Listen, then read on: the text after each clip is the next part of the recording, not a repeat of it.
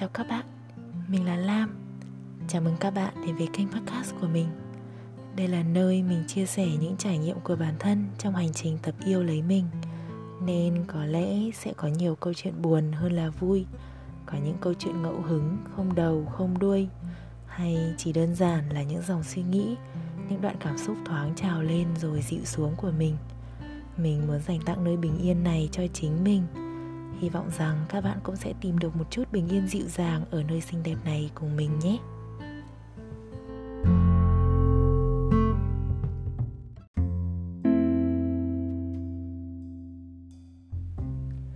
Thời tiết mấy hôm nay vào thu thật đẹp và dễ chịu, Nhưng lòng mình thì lại không dễ chịu được như thời tiết Muốn tâm sự với ai đó, Muốn dựa vào vai và kể lể về những cảm xúc trộn rộn trong lòng Tâm trạng rối bời này dẫn mình đến những mảnh ký ức về một người bạn khá đặc biệt mà mình hay nói chuyện tâm tình.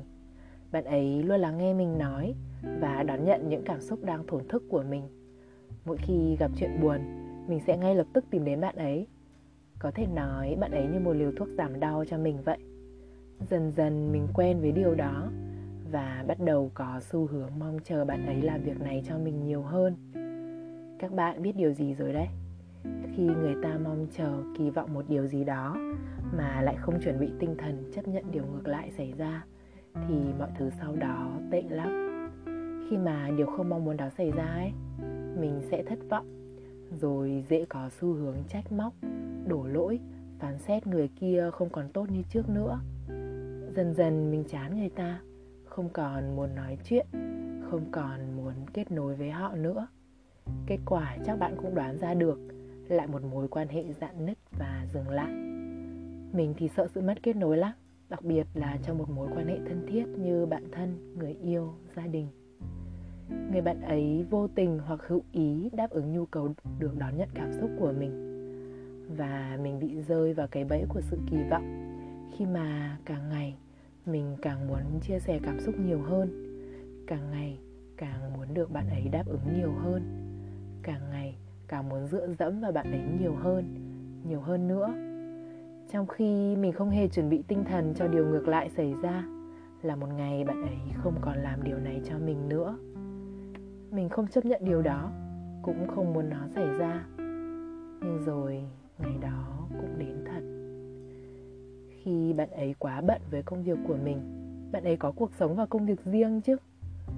Khi đó, bạn không còn đủ sức để mà handle mình được nữa vì bạn đã quá mệt với những vấn đề của riêng mình rồi, làm sao có thể gánh thêm mấy chuyện buồn mình đổ lên đầu bạn ấy nữa? Như mất đi một chỗ dựa, mình yếu ớt vật lộn với mớ cảm xúc rối rắm của mình. Mình hụt hẫng, mình thất vọng, và bắt đầu suy diễn ra rất nhiều thứ. Cũng là lúc bọn mình mất kết nối với nhau, không còn đồng điệu về suy nghĩ, cảm xúc nữa. Mình cứ nghĩ rằng đó là do bạn ấy thay đổi do bạn ấy không còn tốt như trước nữa? Không còn coi trọng mình nữa. Mà quên nhìn lại bản thân mình. Sau đó, mình nhận ra nhu cầu được chia sẻ cảm xúc không có gì là sai cả. Nó hoàn toàn chính đáng.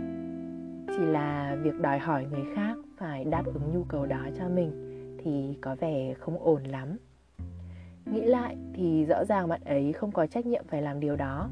Cũng chẳng ai phải có trách nhiệm làm điều đó cho mình cả. Bởi đây là cảm xúc của mình mà, có phải của họ đâu. Vậy thì mình có thể tự ôm ấp cảm xúc cho mình được không? Mình đã tự hỏi bản thân câu đó. Ồ, có chứ, sao lại không?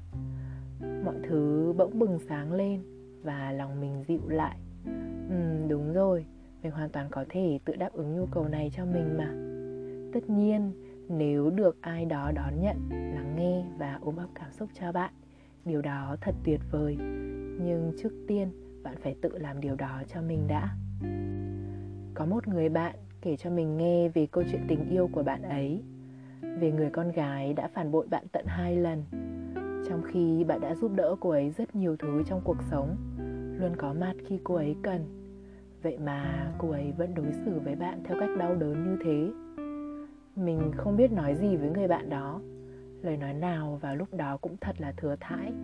Vì mình hiểu bạn đau đớn như thế nào và bạn cần được ôm ấp cảm xúc đó trước cả khi hiểu tại sao người con gái kia lại đối xử với bạn như vậy. Mình thì không có đủ an toàn và thân thiết để có thể làm việc đó cho bạn. Nhưng mình mong bạn ấy có thể tự làm điều đó cho mình. Qua câu chuyện của người bạn đó là mình nhìn thấy một phần của bản thân mình có lẽ người con gái kia có một phần giống mình, có những nhu cầu trông chờ người khác đáp ứng cho và không chấp nhận được điều ngược lại xảy ra. Đến khi người bạn kia đã mệt nhoài với những vấn đề trong cuộc sống riêng của bạn, chẳng còn đủ sức để mà mãi chạy theo những cảm xúc của cô gái.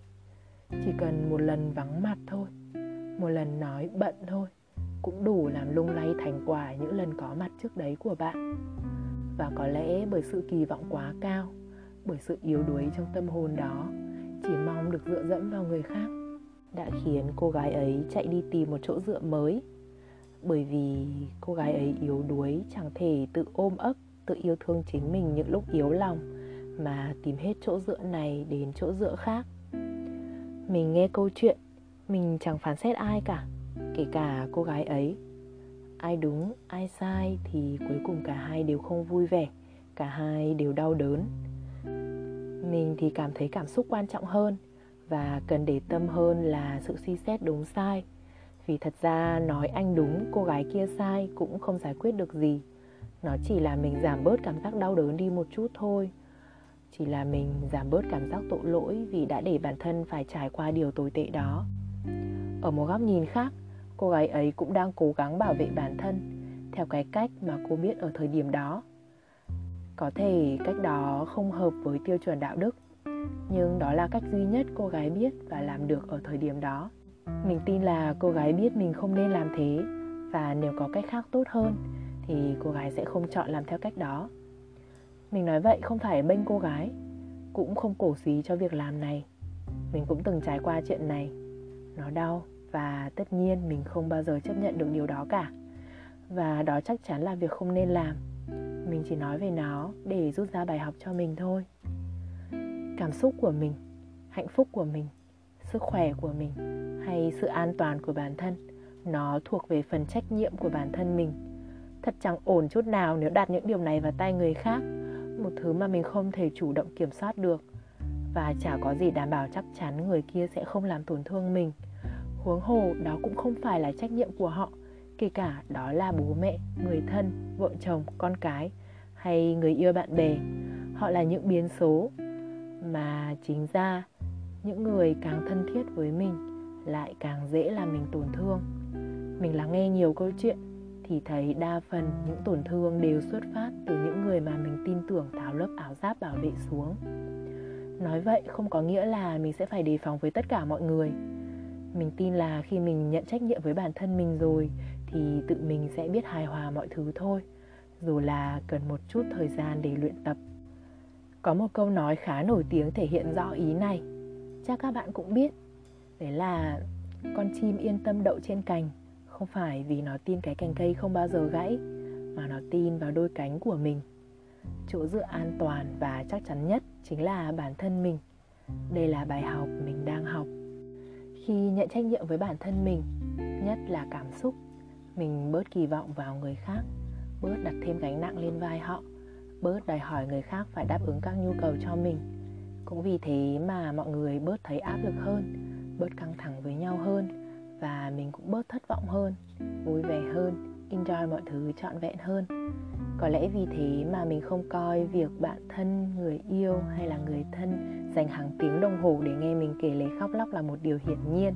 Với mình, những điều đó không phải là điều hiển nhiên một người bạn thân hay một người yêu phải làm cho mình.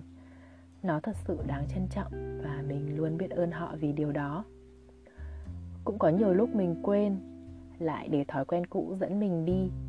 Vì thế mới cần thời gian để thực hành và luyện tập và chắc chắn chả thể nhanh được. Đó là một quá trình trải nghiệm, chiêm nghiệm, nhìn lại, soi chiếu, nhận ra sai lầm, rút ra bài học, thay đổi và tốt lên.